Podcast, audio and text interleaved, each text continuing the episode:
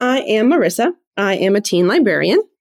Hello, I am Mary. I am kind of a teen librarian, sort of, today, maybe, sure. However, you feel like it. And we are here to talk about books. What kind of books? We focus on middle grade and young adult books with the goal of lifting up diverse voices in the graphic novel format and Black, Indigenous, Person of Color slash LGBTQIA authors. So come jam with us on the Book Jam. Uh, and just an FYI, we do have social media, so you can follow us on Twitter at the Book Jam One. Publishers, send us arcs. We like to read. We would love to read your books and also talk about your books. So, hey, reach out to us. We would love to talk. Cool. We've got a special guest today. We got two guests in a row. I'm feeling pretty hype about this. Uh, we've got Jennifer with us today. Jennifer, do you want to talk about yourself? Hi, I'm Jennifer. I'm a teen and children's librarian. I've been a teen librarian for about mm, 12 years. Children's librarian for a lot shorter than that, but I love reading and especially teen romance books. I am so hyped to have you here. So Jennifer is also one of my coworkers um, and has really helped me learn more about YA books. And also, she got me hooked on romance the books, not the actual like action. That sounds awkward because we work together. But no, like like romance books I, are totally my jam now. No, if I know nothing else about Jen, and if you, the listeners, need to know one thing about Jen, she's a very beautiful, diverse, complex person. But Jen is like the ruler of romance novels. That's the one thing I know about you. So like we were talking before, like I would not beat you in a trivia contest of YA, adult, kids, anything romance or rom com. Like, oh, she's got this. Right. So we brought Jennifer on to talk about probably. I think our books are all feature a romance theme this this week uh, because it is February, so it's Valentine's Day month. So let's talk about books. Jen, do you want to go first? Sure. My first book is a middle grade. It's called Keep It Together, Keiko Carter. It is by Debbie Michiko Florence, and it is a new favorite of mine.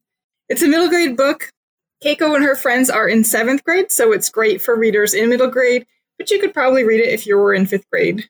sixth grade, it's perfect for that age group. Scholastic Press is the publisher of the book, and here is a short book blurb. Seventh grade is a time for changes, but what happens to the middle friend when one friend is interested in boys and the other friend wants things to stay the same? Keiko is being pulled in two different directions, and how is she supposed to keep everything together? There is a couple content warnings, there is some racist moments, and there is a moment of sexual harassment in this book. Hmm. So, reasons why I really love this story. First off, it's an own voices story. Second, it's just really, really freaking good.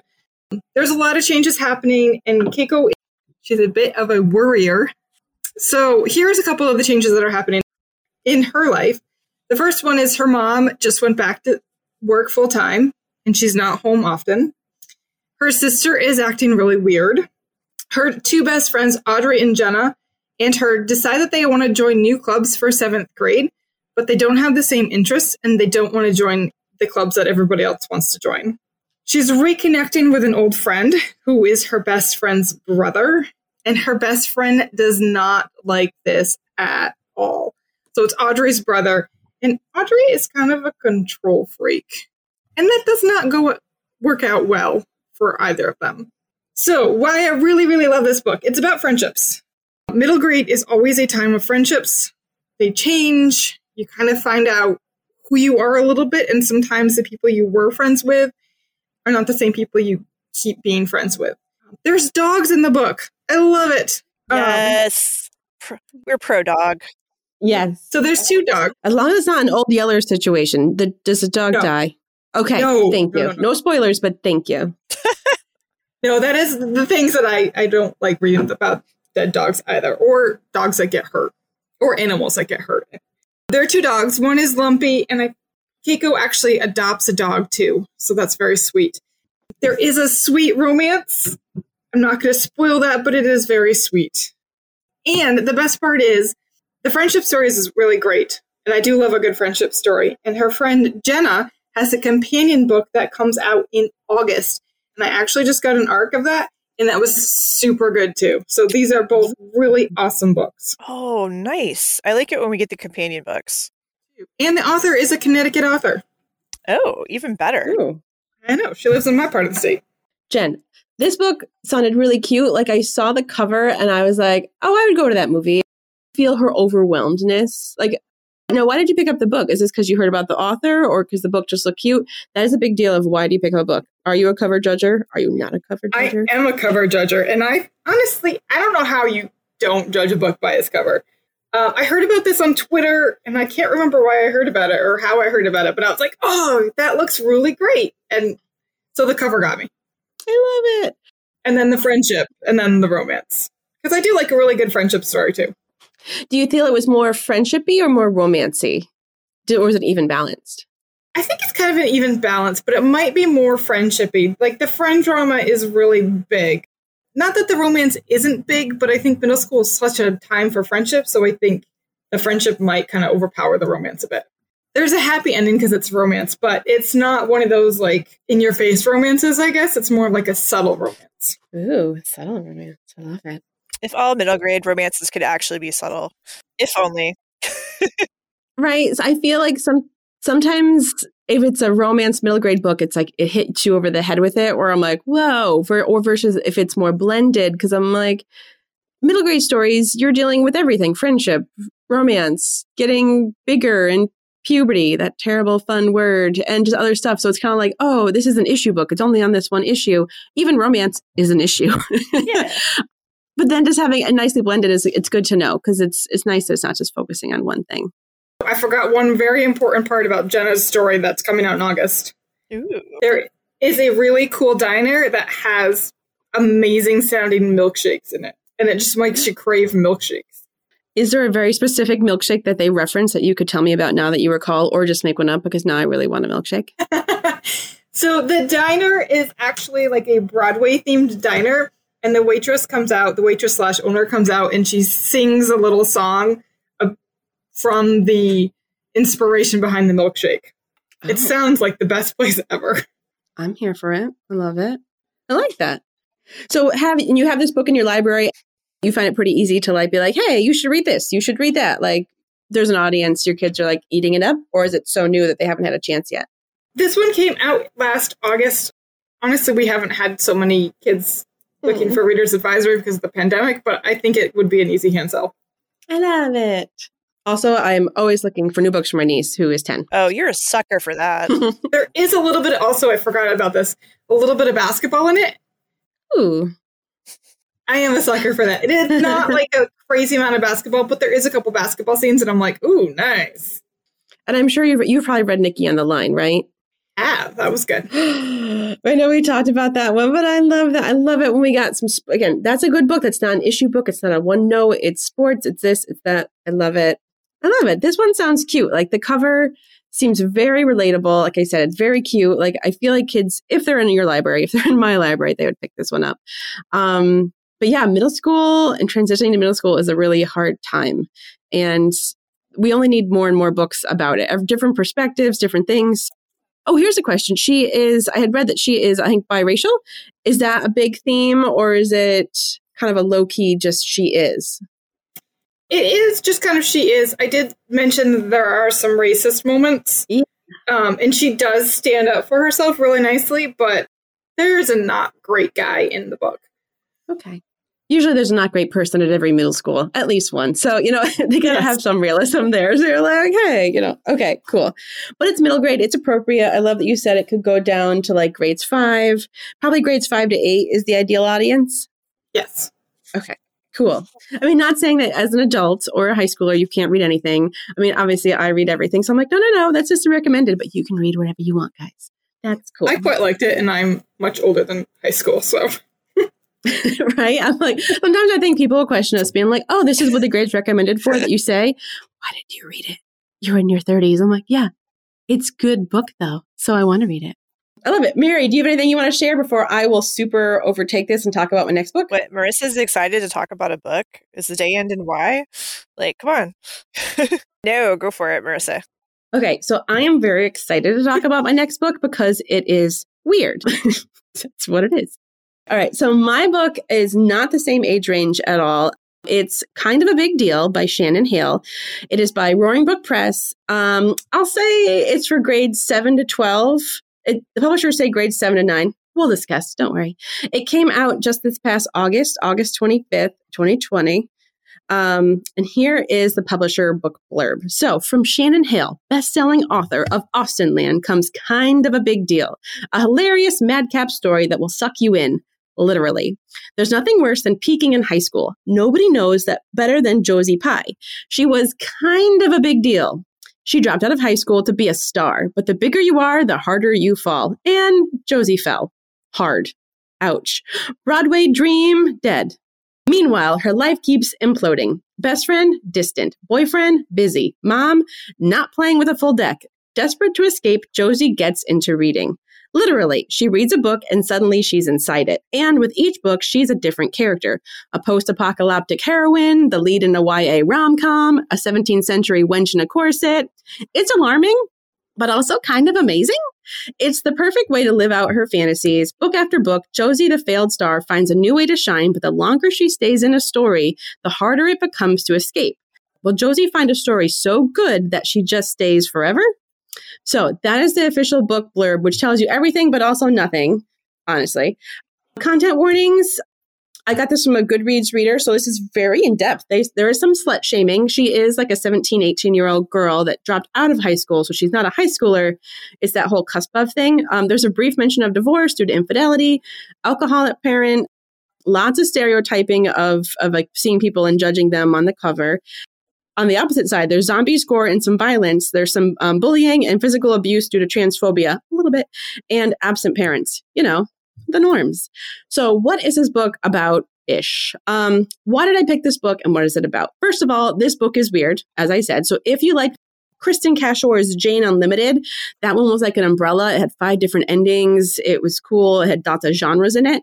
And if you like stories within stories, this could be the book for you. If you hated it, this is probably not the book for you.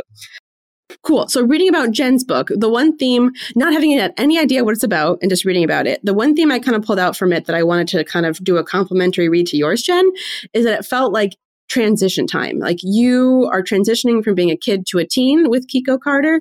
And this book is about the next big transition, which is from like teen to adulthood. Um, there's many parts in the book where Josie struggles with adulting. I mean, don't we all? And she wonders, am I adult yet? Am I a high school kid? Like I should be in high school, but I have to pay this credit card bill. Um, she's li- literally living in absolute dread of her mother realizing she maxed out her credit cards from when she lived alone in New York City. So that's the thing is that she went to Broadway. Her high school teacher said, You're the next big thing. Everyone gassed her up. Her head was so big. She went to Broadway and she flopped. That's kind of known. It's kind of in the plot summary. And now, like, she tried all this weird experimental theater. She had a weird stop sign on her head. She ran up debt, living like six people to a room. But then she found a side nanny gig. Somehow she moved out west because um, there was a divorce, and now she's nannying this beautiful little girl, Mia, who you absolutely fall in love with, trying to pay down her debt, trying to adult. And she also just can't justify buying tea from a cafe. She's that broke it's this kind of thing of Broadway for kid drama kids, for kids who have those big dreams. I don't know that I would give this book to everybody, but if they're into like Broadway and drama themes, this one could be that. So Josie is sucked into her first book when she puts on this pair of glasses. So that's totally different than Jen's book. But it's interesting to see how she eventually learns to take control of the story she's in. So there's a lot of life metaphors you're going to see about things she's struggling with in real life that come into the book where, oh, hey, she has no control in this. She might have romantic feelings for someone new. By the way, this yes, this book is a rom com.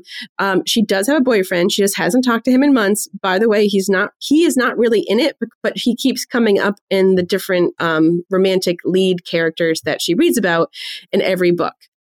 This, see, this is we're trying to do this in February. This there is one book she reads that's called Valentine's Day, figuring, oh, I'm going to get this big rom com, and it's like this zombie, dis, like dystopian apocalypse, and it's funny. So it lets you jump around the genres in a very fun way.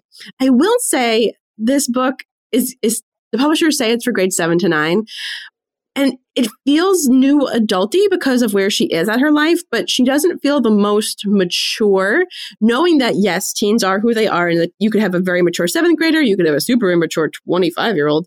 She kind of feels a little bit like a middle school teenager mentality, even though she's technically a high school dropout she is the main character. I know she's the main character because this is the book, but in real life, like she would describe herself as the main character of every story. She's very self centered. She literally was voted as a junior, like most talented and most likely to succeed.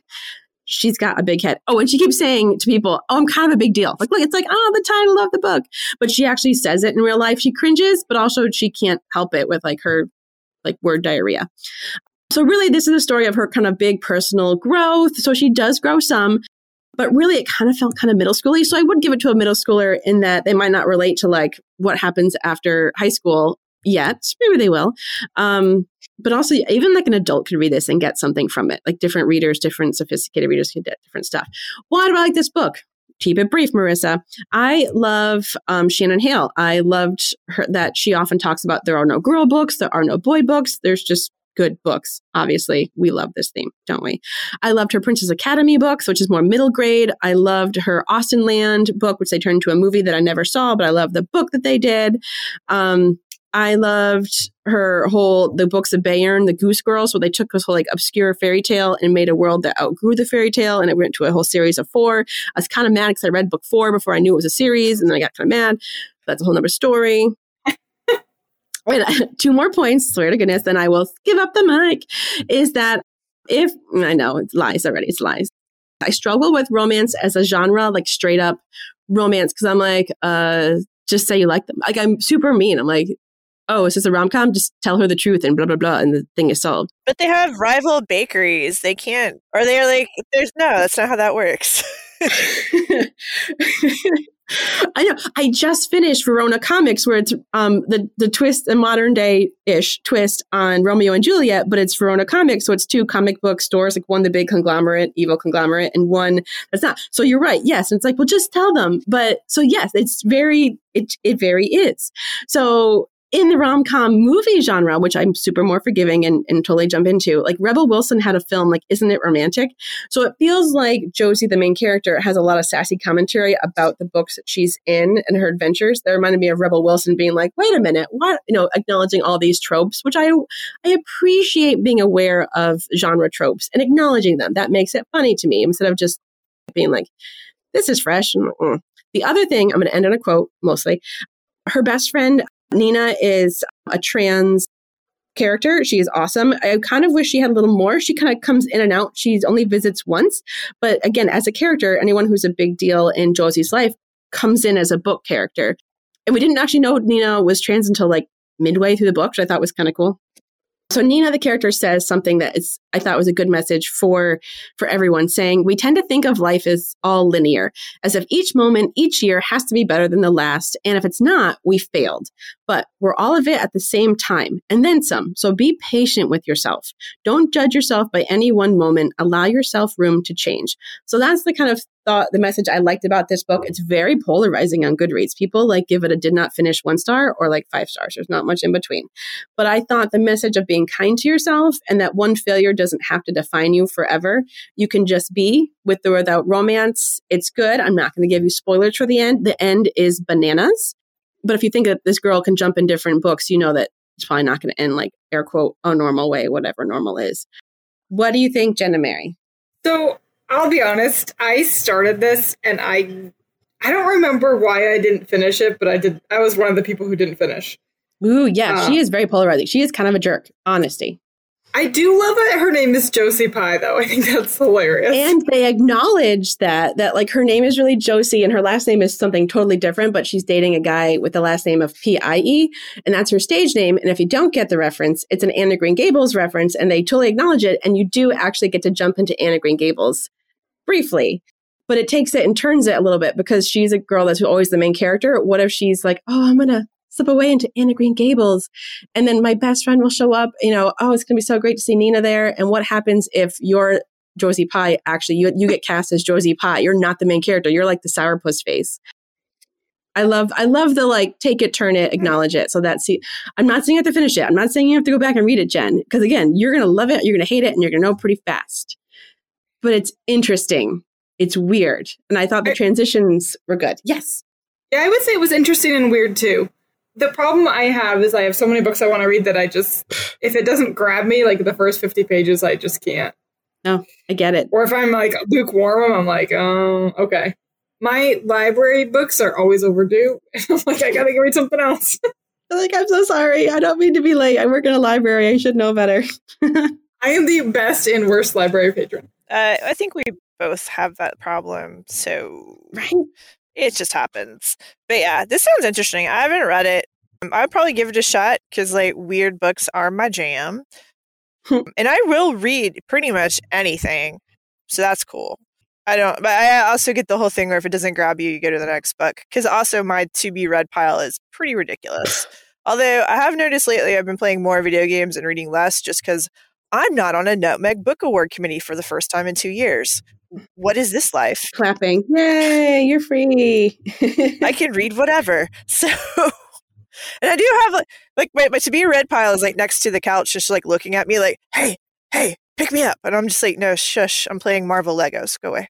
So, but I'll get there. No, it's fun. Like I said, it'll be very polarizing.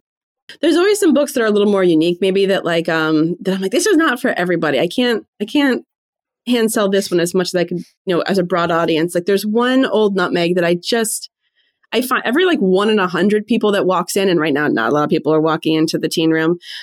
The Rithmatist by Brandon Sanderson for for as the author, good or bad, whatever about him, you know, mm, but just the book itself being like it's Harry Potter with geometry and shapes. It's like it's it grabs some people, or it's just, it's just not one of the obvious like books to do. That has nothing to do with kind of a big deal.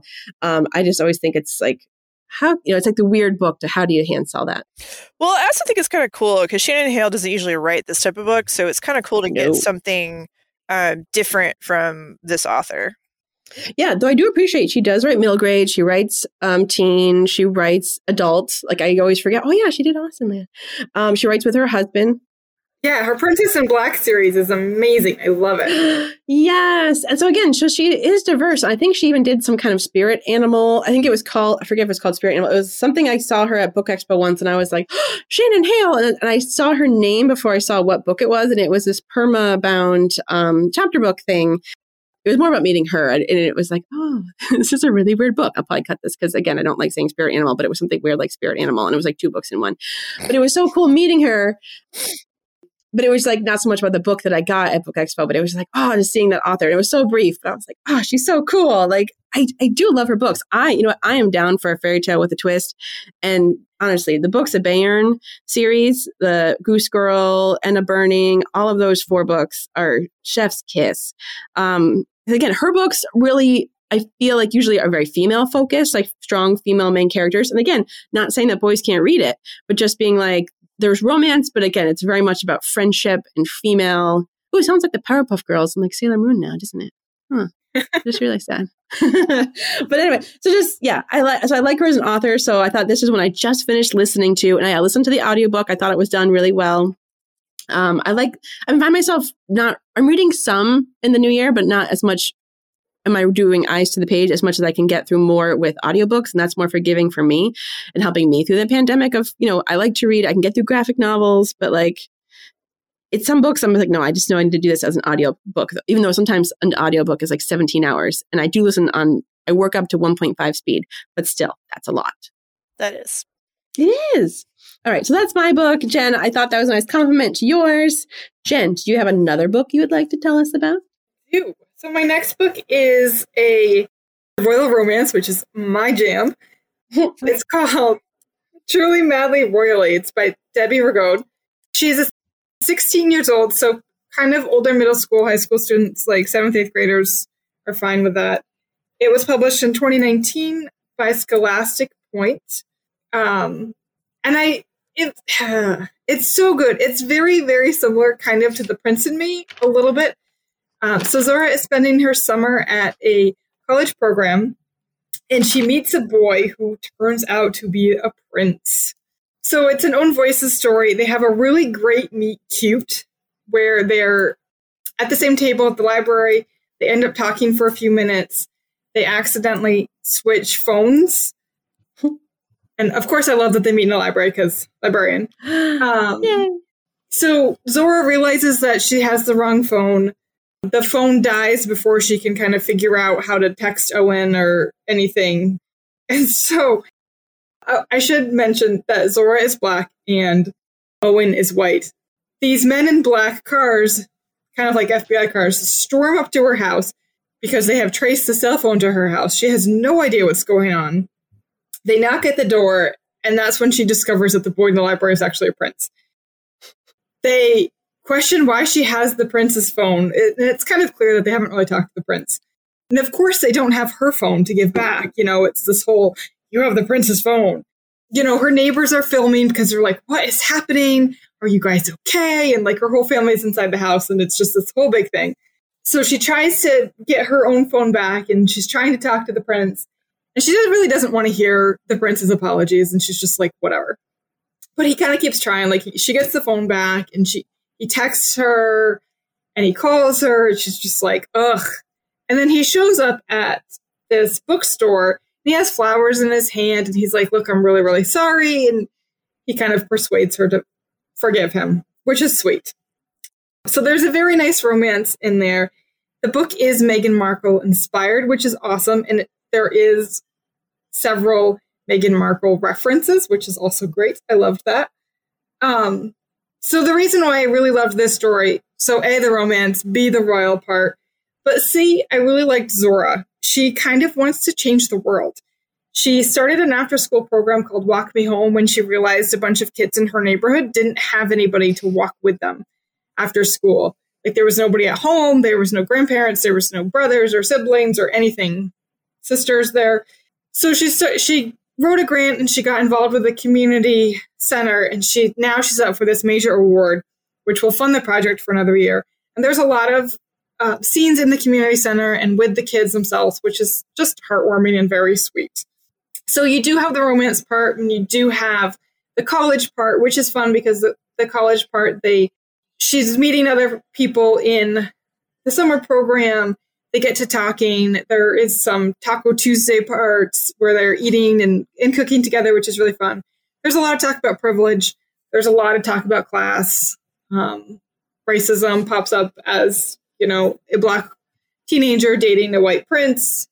But they do end up going to a wedding together on his side of the family. So it's very sweet as well.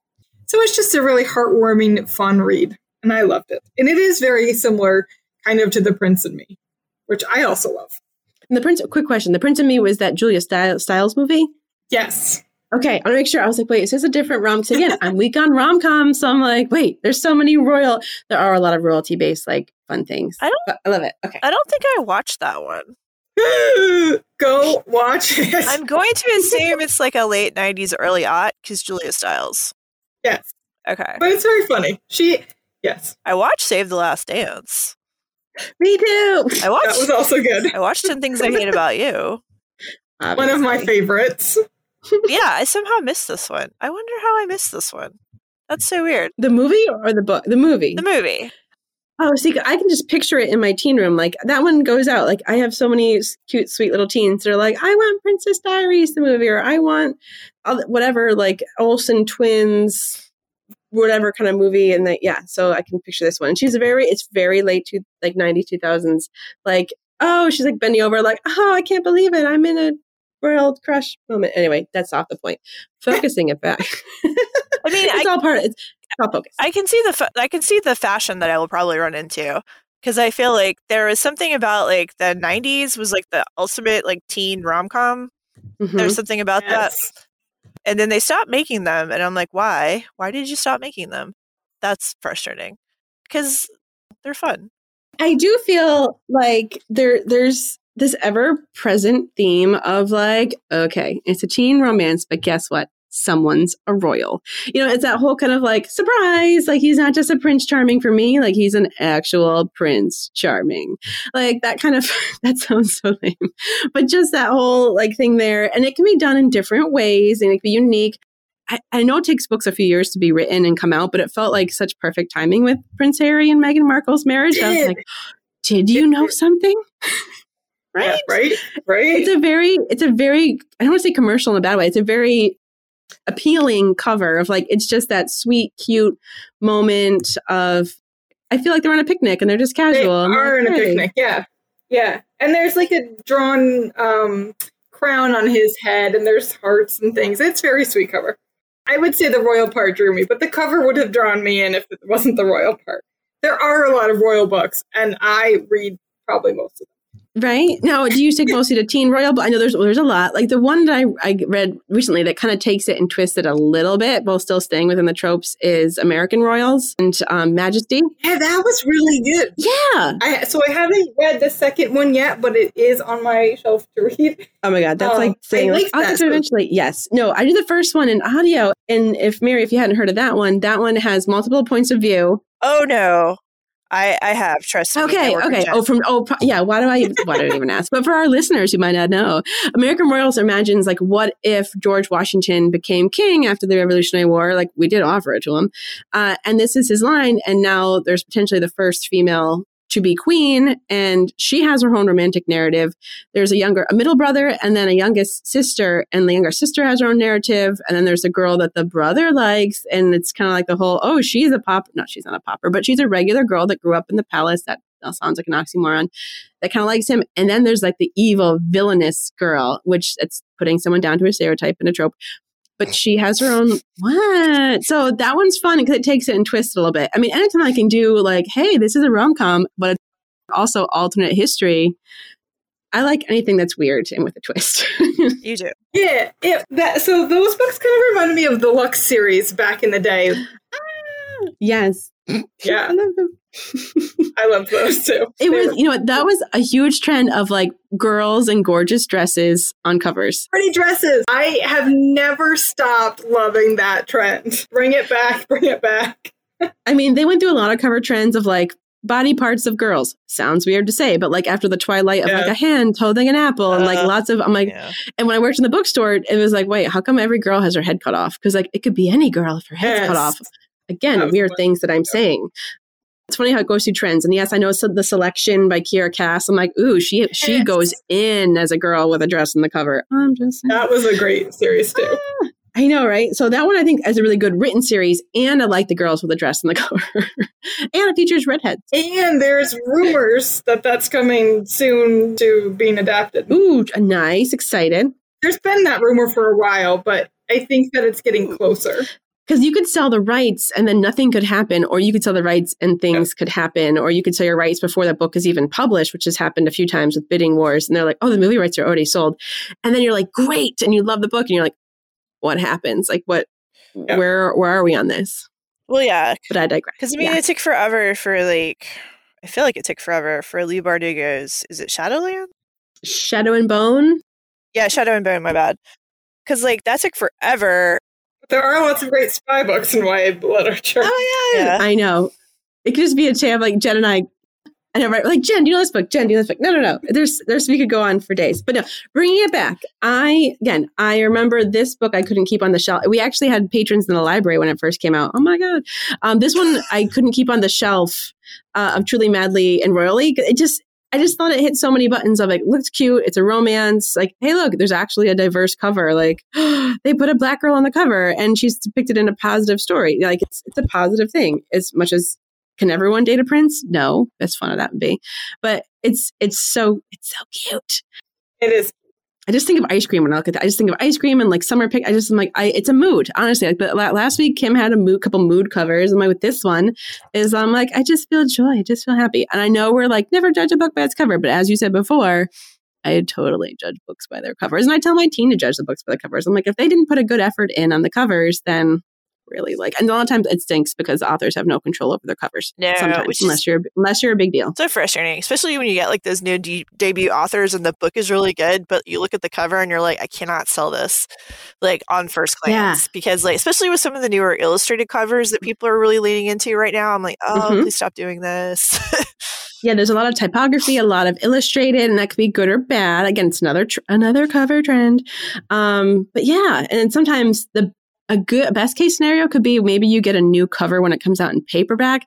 Except now you're like the librarian that's like, I bought that book in hardcover, and I'm like, I don't have the good cover. You know what I mean? Like it's like, oh, because a lot of times they they hope it's so strong and so good they keep the same cover between hardcover and paperback, so that when they change it, I'm like, what did you do? Or even with um like Frankly in Love, I love the original cover, yellow with the kind of depth weird paper uh, art depth thing.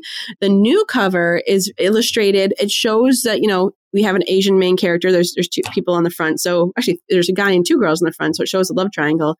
But again, that's part of the illustrated trends too. So you're right, Mary. It's just like, why did you change it? I thought the first was good. I like this too, but it's weird.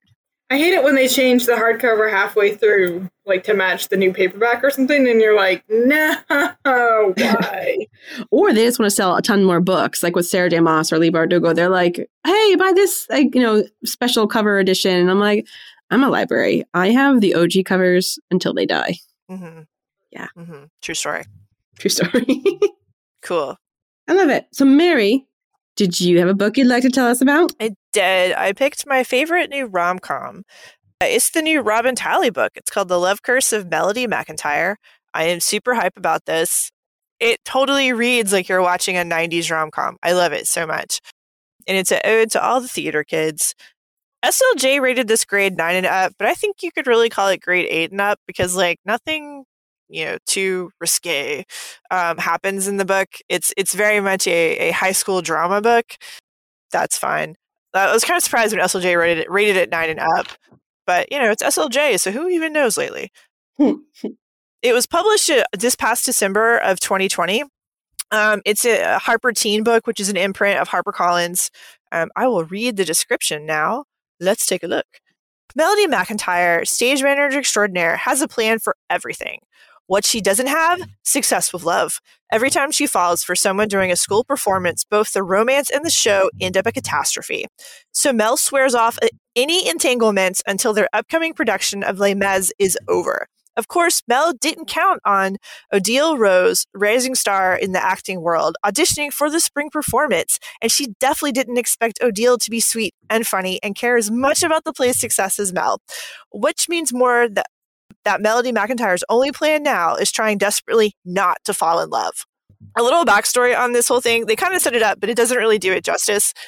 One of the things I love about this book, the setup is just freaking hilarious it's actually formatted to look like a play.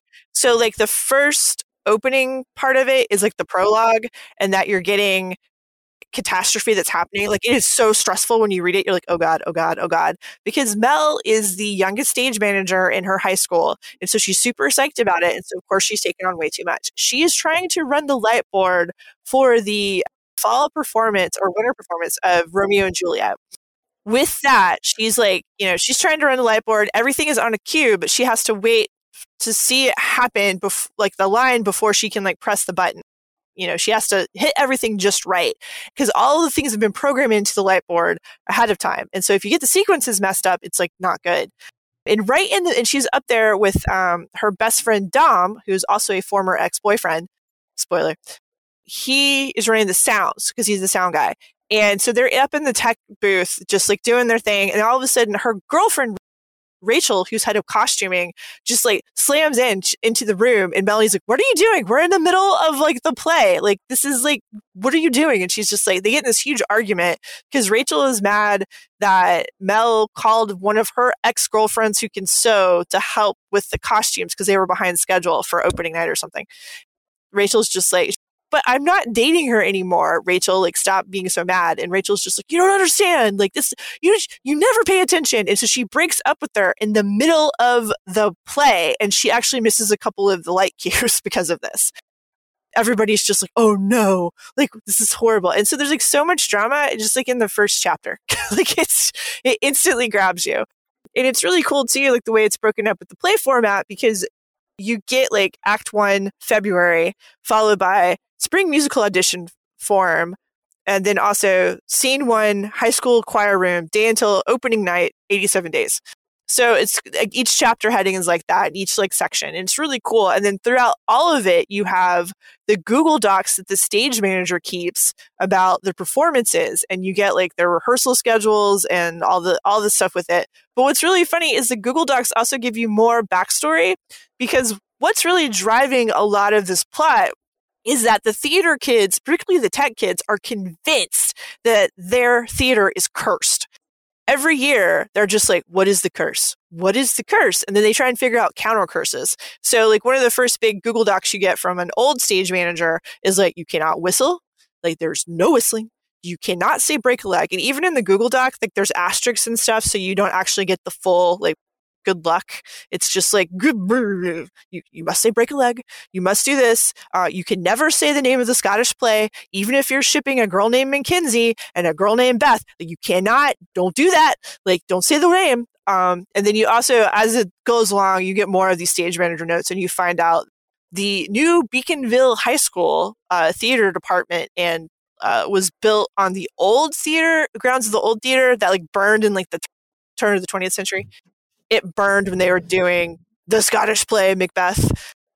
so of course the op- the first play that the teachers pick for the kids to do in the new shiny theater is Macbeth and everything goes horrible. And so ever since then the kids are just convinced there's a curse. Um, and so after you know the prologue happens and Mel's breakup with Rachel, the theater kids like basically corner her when they're striking the set um, and cleaning everything up after the production. And they're like, yeah, so we've been talking, Mel. And her best friend Dom is like, this is such a bad idea. I don't really think and think this is the you know this is right. And then her other friend Jasmine is just like, no, this is what we have to do. And they're like really compelled because also they're theater kids. So they're really dramatic about everything. Um, like, I know that's kind of a little bit of a stereotype, but like, you know, you get caught up in everything and then you're also like a teen in high school. And so like all of this passion, you know, it has to go somewhere and sometimes it just overflows. So they're convinced that Melody's love life is the curse because she is always like dating somebody. Like she's never single. She's like a serial monogamy, I think is what they call it we think you're the curse, Mel. And so, in order for the spring musical to go well, and they don't know what it is yet, they're like, we think that you. Like you have to promise us you won't date anybody. Like no hookups, no making out, like no dating, nothing, no holding hands. You cannot date. You cannot date. You cannot fall in love. And she's just like, what?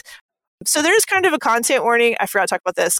Called it slut shaming, but like nobody like calls her a slut or anything. It's just they're saying like mm fall in and out of love. But I, I was kind of like, well, uh, this because this book doesn't really have, for me, didn't really have any content warnings. Like, there's no like blatant homophobia or racism or anything. It is an own voices book, so like everybody's just like, yes, there's a diverse cast of theater kids. There's also like a bunch of like different sexualities represented. It's fine.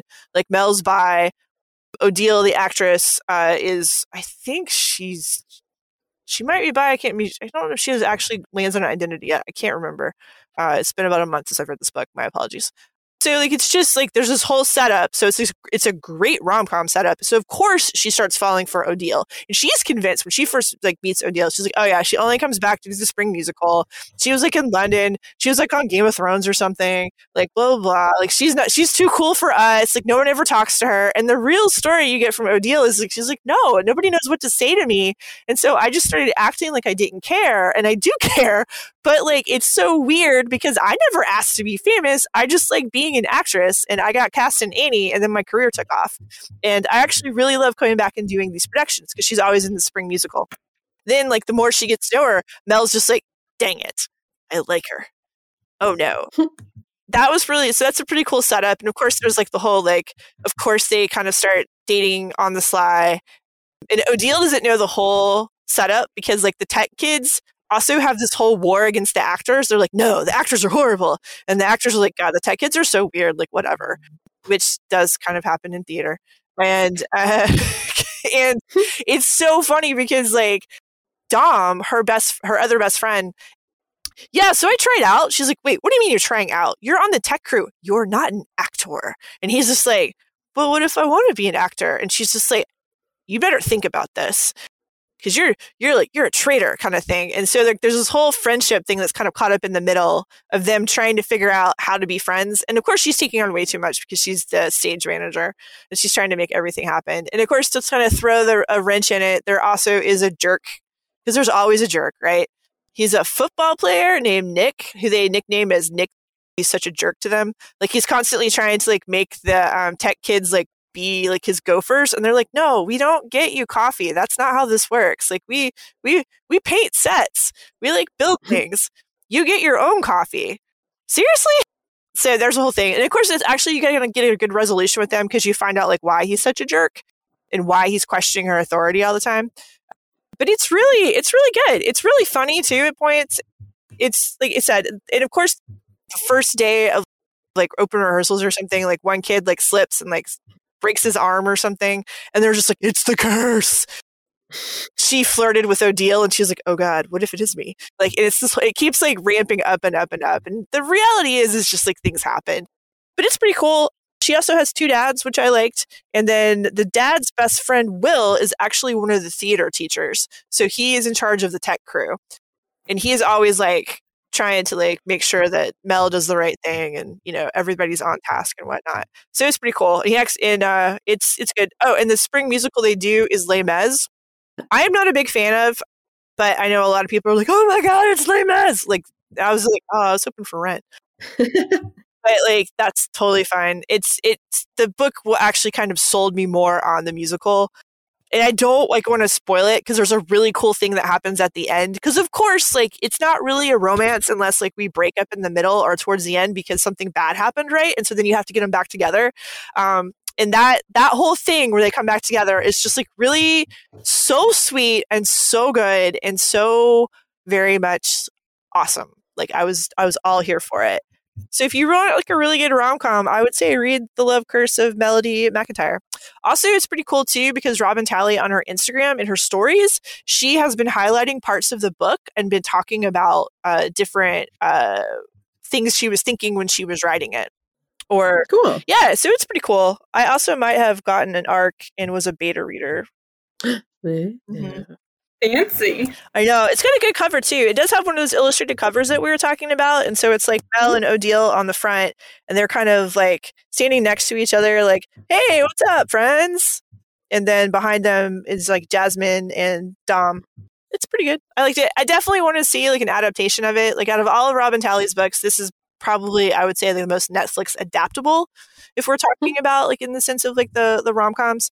I think it's a little bit of a different book for her too, just because, you know, she's given us historical fiction, realistic fiction, Shakespeare adaptation of Macbeth. That was pretty cool. That's kind of horror esque. So it's kind of cool to see her do something different. I really liked it. And looking at the cover again, because I haven't read this book either. I, you're right. It's one of those illustrated covers. I feel like, and I don't say this in a bad way, it's one of the books where, because this is LGBTQ, it doesn't scream LGBTQ on the cover, even though yes, two girls are like hugging. So I felt like if maybe you wanted a more discreet book, you know, one that doesn't have rainbows on the cover, this like if you're someone that has to watch what you read around people that you love and family members, that could be um, a good sneaky read if they have no idea who Robin Talley is. If they if your family knows who Robin Talley is, you've been talking about your favorite authors and they know and they should, and that's beautiful. But no, I love the cover.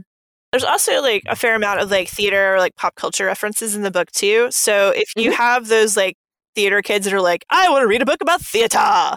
Like, read this book because there's also like a bunch of practical stuff in it too. That's also like kind of really cool because I've read some other theater books. Like I read Echo After Echo, but that's more about like a murder in a theater. It's more new adult. Um, so it's kind of cool to see one that's like you know, we're going to put on a show. How are we going to do it? And so you get like the behind the scenes of it with the storyline that's going with it. So that was that was pretty cool. And I think we have a couple more. I know there's at least two other theater themed YA books that are coming out within the next six to eight months. Hmm. No, we do. There's one that I haven't read yet, but we're gonna read it. And I think I mentioned it. I did it one of the last times. And if I didn't, hey, we're talking about it now. My teen readers book discussion group got sent some advanced reader copies from Bloomsbury YA. Thank you so much. So I'm very excited to talk about Can't Take That Away, which I probably will in the future. But the premise, just to even like super early talk about it, is that it's a genderqueer kid. Um, Carey Parker dreams of being a diva. By the way, love the cover. Also illustrated, but a little more realistic illustrated, if that means any difference for anybody between. And they can hit every high note at the top pop Broadway hits. But despite their talent and emotional scars from an incident with a homophobic classmate, it means it's harder for Carey to find their voice. But when their high school is going to do Wicked, Carey wants to be Elphaba, and people are not into the fact that, like, oh no, you can't play Elphaba. She's a girl, blah, blah, blah. So, yes, very excited to read that one. So, there's, a, again, there's always subgenres, but I feel like we're getting a lot of good um, teen drama theater, drama fun, lots of Broadway references, kind of things there. Jen, what do you think? Has Mary convinced you to read this one, or you're like, she tells me about every Robin Talley book? She, she does. Um, this one does sound up, up my alley, so I, I do think this is one I will pick up and read. Yay! The crossover. It can happen. what do you think, Jen? What do you think about illustrated covers? So I do like illustrated covers. I gotta be honest, I'm not a fan of this cover. Mm-hmm. Defend, no, yeah. I don't know. It just doesn't scream like doesn't jump out at me at all. Yeah, I was kind of surprised they didn't go with like a theater angle, but like a you know like the stage or something. But here we are. Yeah, because they have teddy bears, and this could be a it could be a pageant. You're right. There's a little like the little it says Les Mis on the clipboard. I think I don't like the bright red. I think everything else is actually pretty good. Um, the bright red just like ah, I don't know, it hits me wrong. But I like the confetti and the flowers. I think those are fun. See, that's one of the fun like production things that I I love knowing about because I'm sure they like tested out different colors. We did a book discussion of the extraordinaries this summer, kind of or superhero teens with powers, the kind of thing. And the books that we got um, were, I think, all blue. It was literally a blue cover, and that was the arcs we have, and we just talked about it. The final cover, uh, I think, actually was like purple base with a couple blue highlights. And my teens, when they came in, were like, "Wait, why?" They were like mad that it wasn't, or maybe it was vice versa, where it was blue purple because it seemed like, "Oh, which, what are you trying to go for?" Remember that John Green book that came out both as blue and yellow? Like some people got one color and some people Oh, got the other color. That was weird. I I actually have one of those arcs. That was um, oh crud, was that Finding a no? Which one was it, Jen? Now I'm mad. Ooh, oh, actually, correcting myself, it was Super Adjacent. Super Adjacent by Crystal Cestari. That one, the final cover was a purple background, but the arcs were all blue. That was a correction on me because I just finally remembered how to do it. And I also figured out how to spell extraordinaries. But no, I do have that John Green book upstairs. And it was this whole thing of like, you look through the, the sunny, happy cover of the girl, and then there's like a little O. So there's an O in the title, of which I'm blanking and annoyed. I'll put it in the notes. And then like you open it up and it's like, this is her sad photo shoot. And then like vice versa. So yeah, you know, good times. Hmm. So much thought goes into covers that they, you know, they had focus groups on purple, blue, blue, purple, the sad John Green cover, the happy John Green cover. Everything is money. Everything matters. It is. I will say, kind of pulling this back around to the book I just read, um, I did like that it is an LGBT read in which everybody's just queer and it's fine. Like, there's no coming out. There's no, everybody knows who they are. I mean, Odile is still trying to, like, she's not completely out. Like, she, she'll, she just hasn't really talked about it. But also, she's in that status of, like, she's a celebrity and just beginning her career. And so she's kind of still trying to, like, she hasn't really had a chance to date. So, like, she dated, like, one kid who's a guy. So I think she's by I can't remember. Anyway, but it's just like it's not like this huge that's not a huge part of the book right the whole like falling in love is more important um so not that I love that. yes and not that those books aren't important but it's also just nice that we get like more books with like lgbt teens that are just lgbt and they put on a show or they solve a mystery or they do something they just happen to be gay Yeah, the slice of life books. yeah That it's just normal and everyone is fine and not everyone is fine, but you know, it It doesn't make it, it's not an issue book. it's It can just be, right. It's not a coming out issue book. It's like a happy book. Right. So, Mm. and this book definitely had a happy ending, which makes it a romance and made me happy because we live in a trash fire called a pandemic right now. So I'll take I'll take the happy where I can get it. That is why I read romance books because you always know they're going to end happily. And sometimes there's a dog. Very true. And the dog can never die in a romance book. That is also very true. That's also true. Yeah. Otherwise, it can't be in the genre. I think I heard from you, Jen, that that's a rule. That's what I'm taking away from here. That like, if I don't want the dog to die, I'd be like, well, just make it a romance. Can't be Yep. sad there. Yeah. All right. So our question that I have for you to to discuss, because I'm sure you have some feelings, is how do you feel about teen books being made into movies or streaming movies? Specifically, Jenny Han's new book to movie coming out this week, Always and Forever, Lara Jean. What do we think? I love them. I am so happy for the Laura Jean movies coming out. I cannot wait to watch it again. I've watched the other two a couple times and they're just they're just so happy. They're funny, they're sweet. Kitty is oh my god, I love Kitty's character. She's so feisty and sassy. And I want more of her. I want a book about Kitty. I really do.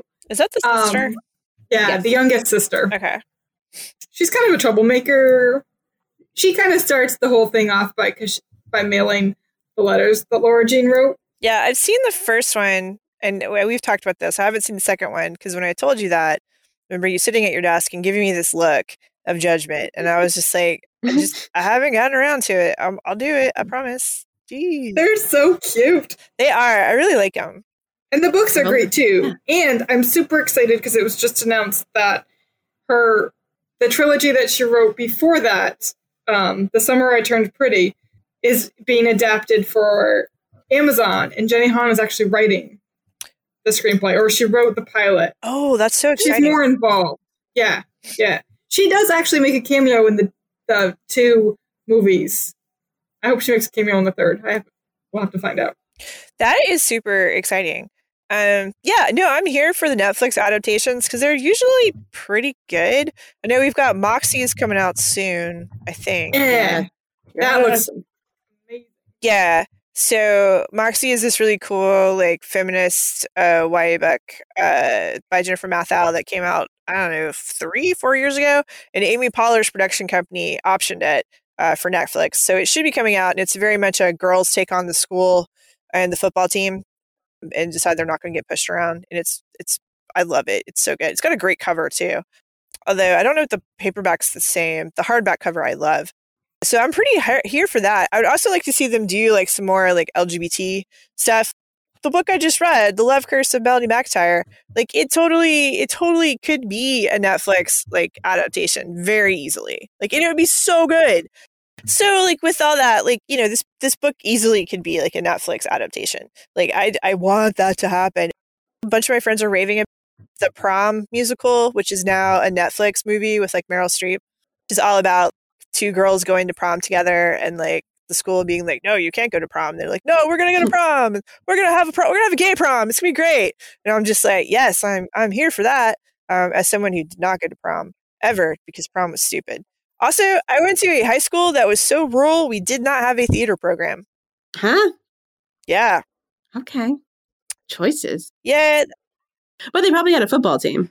Oh yeah, they had a football team. If the the only like arts thing you could do for extracurricular was band, which I did not do because I did not want to do band. But There was like no art club, no drama club. Wow. That's so hard. It really was for an. It's like a YA novel. It was like, yeah, it was not fun for a closeted queer kid. Because like theater, I could have worked theater tech and it would have been great. I would have found my people, but alas, oh. I did not. It's okay. I just met theater kids when I went to college you still find your people. And that's a good thing about again about, you know, theater is it or whatever group you join or any kind of book that. It's like find your people. I'll admit I only saw the first Jenny Han movie and I'm like, ah, but the, th- thing is, usually if I read the books and I love the books, I can't watch the movie. I could watch the movie because I hadn't read the books, which just sounds weird and backwards. Because it's it's like the Percy Jackson Rick Riordan thing. I'm like, they killed it. They killed the book so bad, and I'm like, but that's coming back. That's coming I, back. and he's a part of it. He's a part of this one, though. He wasn't a part of the first one. Burn me twice. Shame on me, honestly. so I'm like, I know it's much. Home. I think it's going to be better. I think this one is going to be better. I know. It's just. So- well, I, I hear you because Artemis Fowl. I I was really excited for the Artemis Fowl adaptation, and I think they tried to do too many books with it. Yeah. It didn't, it didn't go as well as it could have because I think they tried to do books one and two together just commit to one or, or they try and make too many flights of fancy of like oh no we'll change this and we'll change that also don't make annabeth's hair the wrong color that's the percy jackson but still i'm still bitter over it okay then but i mean sometimes you get like the opposite will happen because i think love simon is better than simon versus the homo sapiens personally but that's just me um so you know. it's been so long since i've seen it but uh, but here's the thing is that i'm glad it's interest in the original book so that makes me happy that like, oh, you're turning this into a movie. Go read the book. Go listen to the book. There'll be more of those books around. Yay! Hopefully they don't murder it in the like movie adaptation. So I have this weird push pull love, and also still weirdly scarred from retail when we still had to sell Golden Compass like Christmas polar bear ornaments, and we had like a hundred left after after the season, and I was like, why, why? But I digress. I'm excited because they're going to do Keeper of the Lost Cities, and I'm I really I'm hopeful about that one. That is a great series. Yeah, and then like, did anybody watch the Mortal Instruments? Because I haven't. No. No. Mm. I've heard like real up and down things about that one. And apparently, Lin, I mean- Lin, Manuel Miranda, somebody was like saying, "I was like, oh, is, he's not good in this." I was like, "Oh, okay, Ooh. yeah." I was like, oh. Oh, okay. All right. No, I mean, I read the first book and way back in the day, and not a plot spoiler. It's a book that's been out for like, I don't know, a decade. If your plot hinges on incest, I'm good. In a teen book series, it doesn't, and it doesn't actually turn out to be incest, blah, blah, blah. It doesn't make any sense if you have no idea what I'm talking about. But like, was like, I'm cool. And I do actually feel uh, that her, Cassandra Clare's books have been cooling off a lot. Like, we used to buy multiple copies of all her books, and a couple have come out pre-pandemic and now and they're kind of like eh so i don't know if it's is is she over are we over cassandra clare now I feel like we're over Cassandra Clare because she bagged on librarians. So yeah Yep.